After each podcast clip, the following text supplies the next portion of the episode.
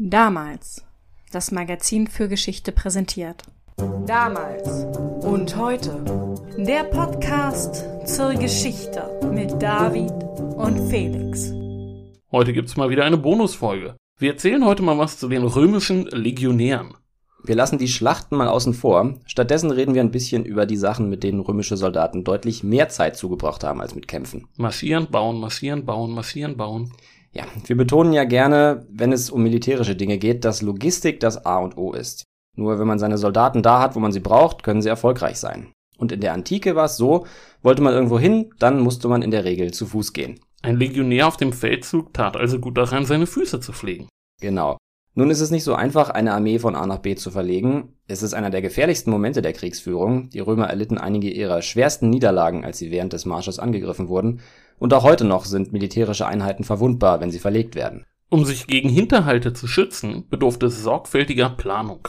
Und die beste Planung ist eine sorgfältige Erkundung des Geländes. Oh, ohne jeden Zweifel. Vor allem, wenn man nicht in der Heimat agiert, sondern in der Fremde. Aber auch sorgfältige Erkundung reicht denn nicht immer aus. Der Gegner kennt das Terrain in der Regel besser. Also hilft nur eine wohldurchdachte Staffelung der eigenen Einheiten. Du sagst es. Nun will etwas ganz Grundsätzliches gesagt sein. Der Kampf ist für jede Armee die Ausnahme. Was wir eben gesagt haben, war völlig ernst gemeint. Schon die römischen Legionäre verbrachten wesentlich mehr Zeit mit Marschieren und im Lager als mit Kämpfen.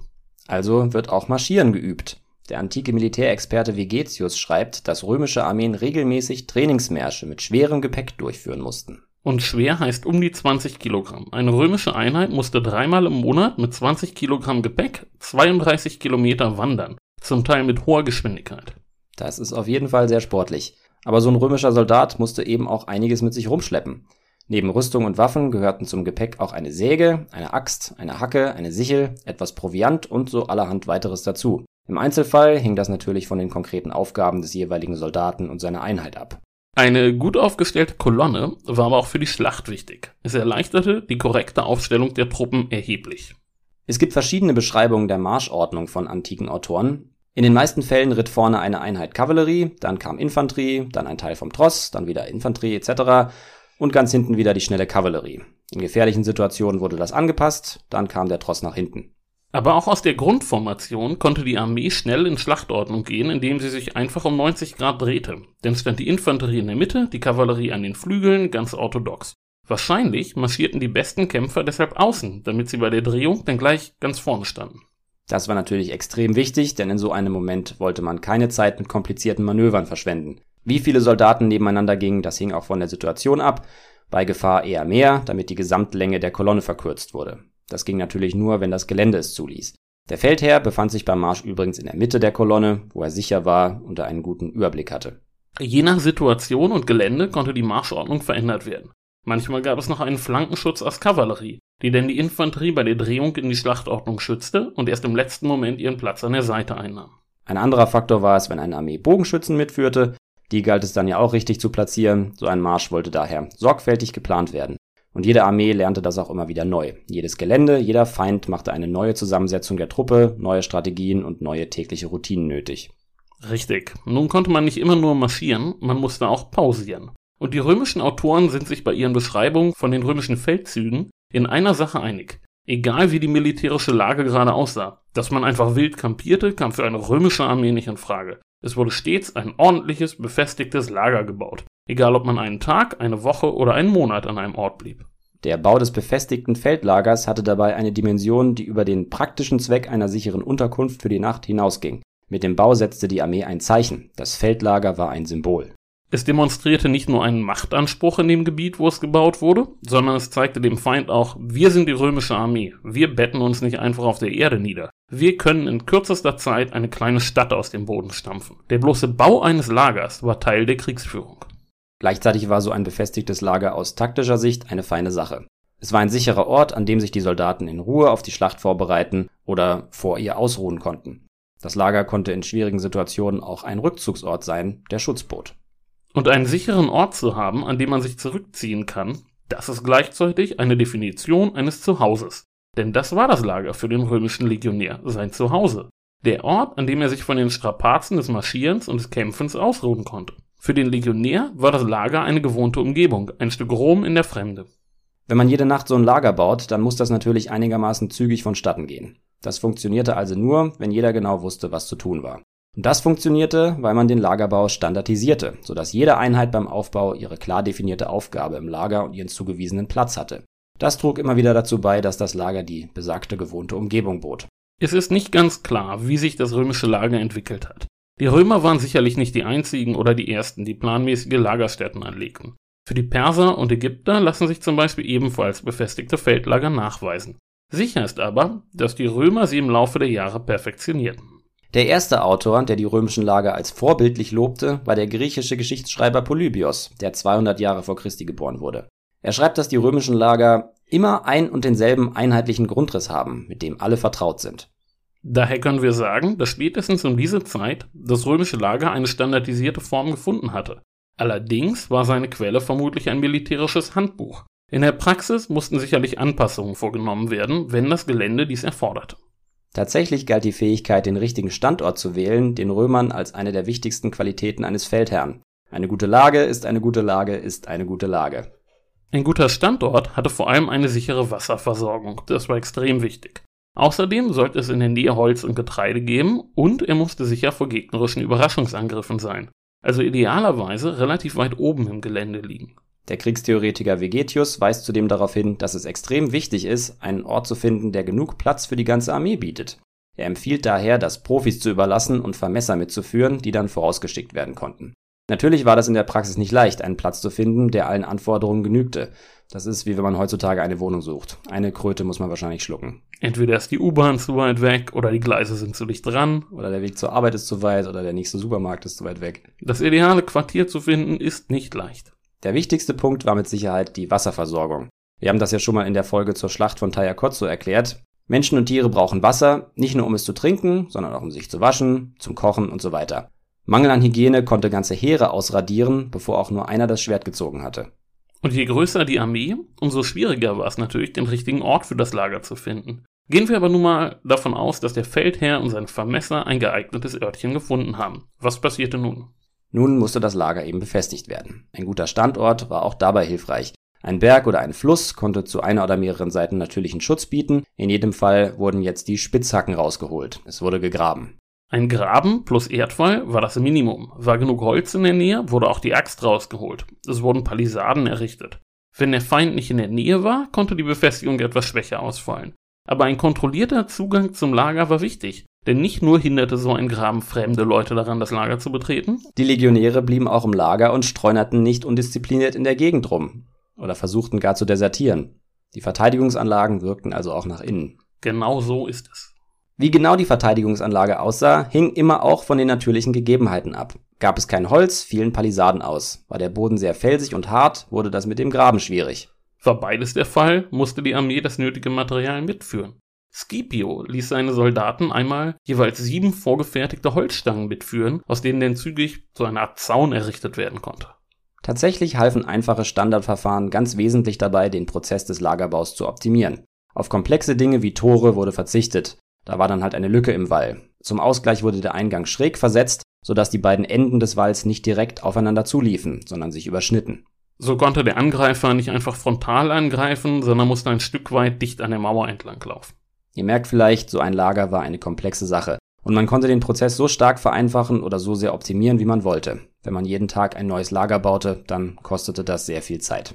Die Legionäre verbrachten jeden Tag mindestens zwei bis drei Stunden nur mit Bauarbeiten. Es waren also echte Bausoldaten. So war das wirklich. Das römische Imperium wurde von den Soldaten ebenso erbaut wie erobert.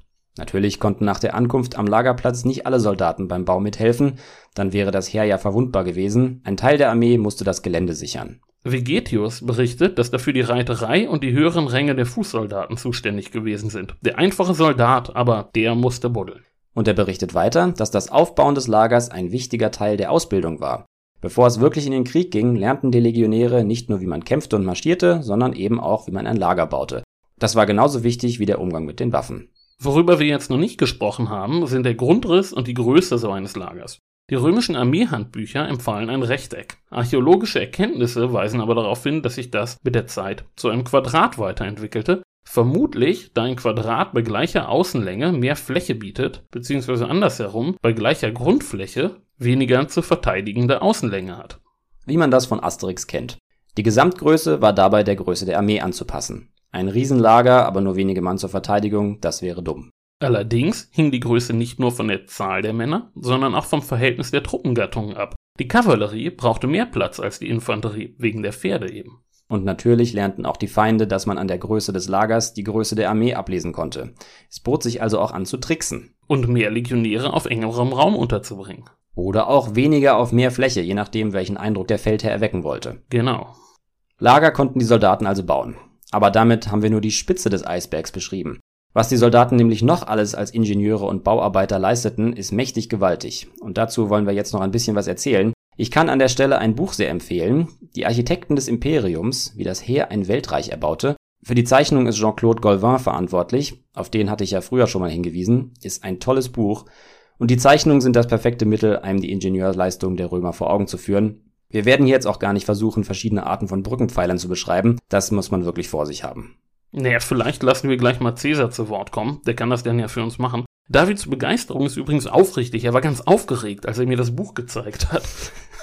Du hast mir erzählt, dass es demnächst auch eine Fortsetzung über den Hafenbau und den Schiffstransport von Obelisken geben wird. Ja, großartig, oder? Es sind letztlich Bilder von Baustellen, da wollen wir ehrlich sein. Aber es sind wirklich sehr schön anzusehende Baustellen. Sich eingehend die Entstehung von Römerstraßen und Aquädukten vor Augen zu führen, macht einem überhaupt erst das Ausmaß dieser Unterfangen deutlich. Einem entstehen begriffener Kanal sieht auch viel beeindruckender aus als ein fertiger Kanal. Mit sowas kriegst du mich ja sowieso, gerade mit Kanalbauten. Ich möchte nur auf unsere Folgen über den Eurotunnel und die Londoner Kanalisation hinweisen. Großartig.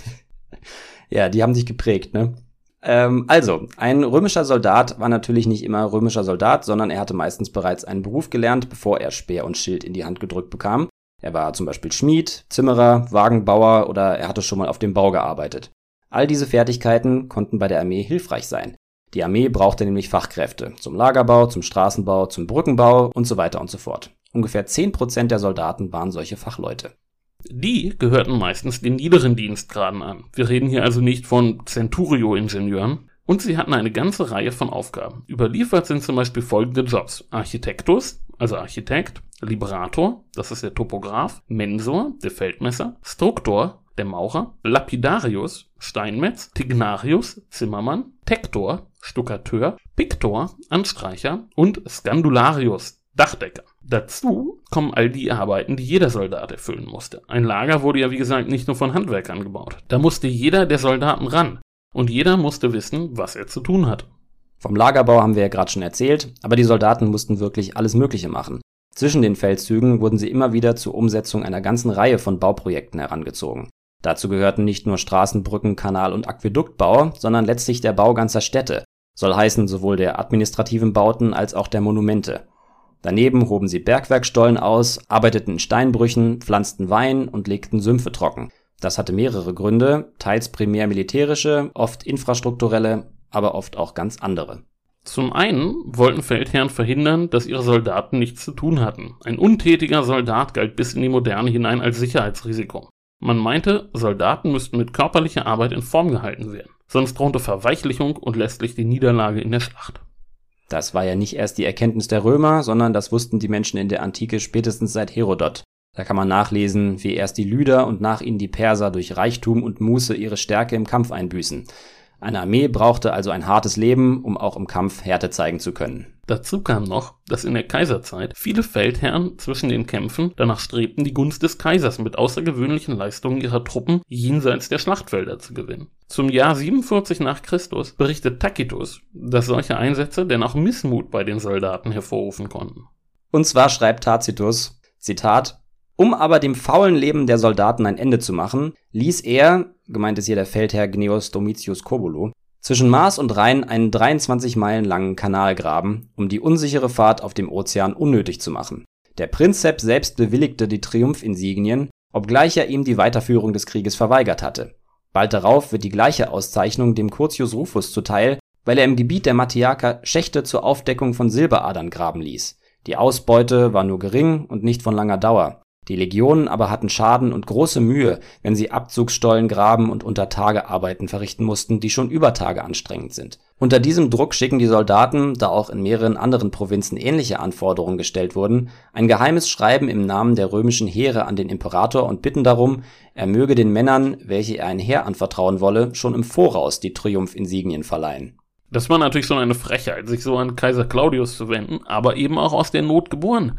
Die Soldaten wehrten sich dagegen, für völlig sinnlose Mammutprojekte verheizt zu werden, denn Bergbau ist natürlich nicht ganz ohne und ging auch nicht ganz ohne Tote ab. Ein anderer Kaiser, nicht Claudius, sondern Probus, fiel dem Zorn seiner Soldaten sogar zum Opfer. Er ließ 282 nach Christus ein Sumpfgebiet trockenlegen. Die Soldaten mussten in Hitze schuften, und als er ihnen eröffnete, dass er nach dem gerade geschlossenen Frieden keine Verwendung mehr für sie habe, da brachten sie ihn um. So berichtet zumindest die Historia Augusta. Jetzt kam es natürlich immer auf den Kommandeur an, ob ein Befehl gerne befolgt wurde oder nicht. Soldaten waren besonders in der Kaiserzeit immer wieder dafür zuständig, mit ihren Bauten in den eroberten Provinzen das Reich zu präsentieren. Die Armee war nicht nur mit ihrer Präsenz, sondern auch mit ihren Arbeiten für eine bleibende Romanisierung des Reiches verantwortlich. Die Kaiser setzten ihre Soldaten gerne dazu ein, ihre Allmacht fortzuführen. Gerade der Brückenbau war dafür ein beliebtes Mittel. Und damit kommen wir zu Caesar und seiner Rheinbrücke. Caesar war ja für viele der späteren Kaiser das große Vorbild, auch wenn die Kaiserzeit mit ihm ja noch nicht so richtig beginnt. Bekannt ist er uns allen durch seinen Krieg in Gallien, Asterix sei Dank. Darüber haben wir ja auch schon mehr als einmal geredet. In diesem Kontext gelangte Caesar natürlich auch in den Rhein, und am jenseitigen Ufer wollte er den Stämmen die Macht Roms und nicht zuletzt seine eigene demonstrieren. Konkret verärgert war er über die Sugambra. Die hatten feindliche Reiter der Usipeter und Tenctera bei sich aufgenommen und wollten sie ihm nicht ausliefern. Besonders trieb ihn die Argumentation der Sugambra auf die Palme. Roms Einflussbereich ende am Rhein. Der Rhein sei die Grenze. Das konnte man Caesar natürlich nicht sagen, aber das wussten die Sugambra noch nicht, mit wem sie es da zu tun hatten. Außerdem erhielt er, zumindest nach eigenen Angaben, mal wieder einen praktischen Hilferuf, und zwar von den Ubiern, die die Hilfe der Römer gegen die Sueben erbaten. Die Ubier waren es auch, die Caesar Schiffe zur Verfügung stellen wollten, um den Rhein zu überqueren. Und Caesar wollte den Rhein überqueren, aber er plante eine größere Machtdemonstration, als es das Übersetzen seiner Legionen bereits gewesen wäre. Er traf den Entschluss, eine Brücke bauen zu lassen. Seine Ingenieure mussten jetzt einen Fluss überbrücken, der 400 Meter breit war, dazu ziemlich tief und der über eine reißende Strömung verfügte. Und die Lösung war natürlich ziemlich beeindruckend. Ich kann nur noch mal empfehlen, sich mal die Bilder dazu anzuschauen. Aber wie versprochen, lassen wir jetzt dazu Caesar zu Wort kommen. Folgende Bauweise für die Brücke legte er fest. Die zwei Balken von anderthalb Fuß, die von unten angespitzt waren, nach der Tiefe des Flusses bemessen, ließ er im Abstand von zwei Fuß untereinander verbinden. Diese ließ er mit Kränen in den Fluss senken und befestigen, der mit Hämmern hineintreiben, nicht in senkrechter Weise wie viele, sondern geneigt und schräg, so dass sie in Fließrichtung des Flusses abfielen. Diesen nun gegenüber wurden zwei auf dieselbe Weise verbunden, mit einem Abstand von 40 Fuß, am unteren Teil gegen den Strom und die Gewalt des Flusses gewendet aufgestellt. Auf diese beiden wurden Balken zu zwei Fuß gelegt, und soweit ihre Verbindung sie auseinanderhielt, wurden sie durch zwei Bolzen am äußersten Teil festgehalten. Indem diese auseinandergehalten und entgegengesetzt befestigt wurden, erhielt das Werk eine solche Festigkeit und Beschaffenheit, dass es je größer die Kraft des Wassers dagegen drückte, umso fester zusammengehalten wurde. Diese wurden, nachdem Querbalken darauf gelegt worden waren, verbunden und mit Flechtwerk und Ruderstangen bedeckt. Damit nicht genug. Pfähle wurden auch flussabwärts schräg in das Bett getrieben, als Rambock und verbunden mit dem gesamten Bauwerk, welche die Gewalt des Wassers auffangen sollte. Und in mittlerem Abstand oberhalb der Brücke wurden je zwei weitere Pfähle eingerammt, damit, wenn Baumstämme oder Schiffe zur Zerstörung des Bauwerks von den Barbaren ins Wasser gelassen würden, durch diese als Abwehr die Gewalt jener Gegenstände gemindert würde und jene der Brücke nicht schadeten. Auf jeden Fall sieht man daran, dass Caesar wirklich sehr stolz auf diese Brücke war. Er verwendet viel Zeit in seinem Bericht darauf, diese Brücke zu beschreiben. Wer es genau wissen will, muss sich mal die Bilder dazu ansehen. Jedenfalls wurde dieses Meisterwerk in zehn Tagen fertig. Das war schon echt eine Glanzleistung. Und Caesar hatte damit nicht nur das Primärziel der ganzen Angelegenheit erreicht, seine Truppen auf einmal gefahrlos und in imposanter Weise ans andere Rheinufer zu bringen, er hatte auch den Rhein gezähmt. Darüber habe ich ja schon mal in der Hadrians-Folge gesprochen. Für die Römer war es ein besonderes Anliegen, über die Natur zu triumphieren. Und der Rhein galt als mythischer Strom von großer Kraft. Nicht nur im tatsächlichen, sondern auch in einem viel grundsätzlicheren Sinne die Grenze des Reichs. Caesar brachte seine Strafexpedition zu einem schnellen Abschluss, nach eigener Aussage erfolgreich. Und dann ließ er die Brücke wieder abreißen. Da war sie gerade einmal 18 Tage lang im Einsatz gewesen. Das war natürlich die ultimative Machtdemonstration. Die Legionäre konnten sich von einem Tag auf den anderen von gefürchteten Kriegern in Pioniere und Zimmerleute verwandeln, ein Bauwerk von kolossalen Ausmaßen erschaffen, es überschreiten, Krieg führen und das Bauwerk abschließend einfach wieder vernichten. Man kann natürlich nicht genau sagen, ob diese Botschaft auch bei den feindlichen Stämmen ankam, aber eigentlich kann man schon davon ausgehen. So etwas konnte nur die römische Armee. Diese Brücke überstieg die Möglichkeiten der einheimischen Bevölkerung bei weitem. Und die Wahrnehmung von Natur, von Flüssen, Bergen und Wäldern war bei Germanen und Kelten keine gänzlich andere als bei den Römern. Kaiser Trajan toppte das Ganze mit seiner Brücke über die Donau. Prokop zufolge war der Kaiser wütend darüber, dass sein Reich nicht grenzenlos war, sondern durch die Donau begrenzt war. Er entschied also, dass der Fluss mit einer Brücke überwunden werden musste. Es entstand eine Brücke aus Stein und Holz, die samt Zufahrtsrampen 1135 Meter lang war. 100 bis 150.000 Soldaten standen ihm dabei als Arbeitskräfte zur Verfügung. Und der Architekt der Brücke war Apollodor von Damaskus. Der, der Kaiser Hadrian wegen seiner Kuppelbauten verspottet hatte. Eben der. Die römische Armee war also für eine ganze Menge zu gebrauchen. Die Soldaten schlugen Schlachten, überwanden jedes Terrain und konnten bis zu den fernsten Grenzen des Reichs als effiziente, disziplinierte, fachkundige und belastbare Arbeiterschaft eingesetzt werden. Und um die Soldaten Roms geht's in der nächsten Folge gleich nochmal. Da erzählte uns David etwas über die Prätorianergarde. Jawohl. Das war unsere Bonusfolge. Übrigens geht's auch demnächst dann bald nochmal über bauende Soldaten. Also Sneak Preview, mehrere Rom-Folgen sind in der Pipeline. Gut, bis dahin, folgt uns bei Twitter, Instagram, Facebook. Und ihr könnt uns Sterne geben auf Spotify und Apple. Bei manchen anderen Podcatchern auch. Echt? Das machen die jetzt langsam alle Stück für Stück, ne? Wir sehen alle in den Analytics. Von den meisten haben wir noch nie was gehört. Stimmt, ja. Gut, das war's für heute. Bis nächste Woche. Tschüss. Ciao.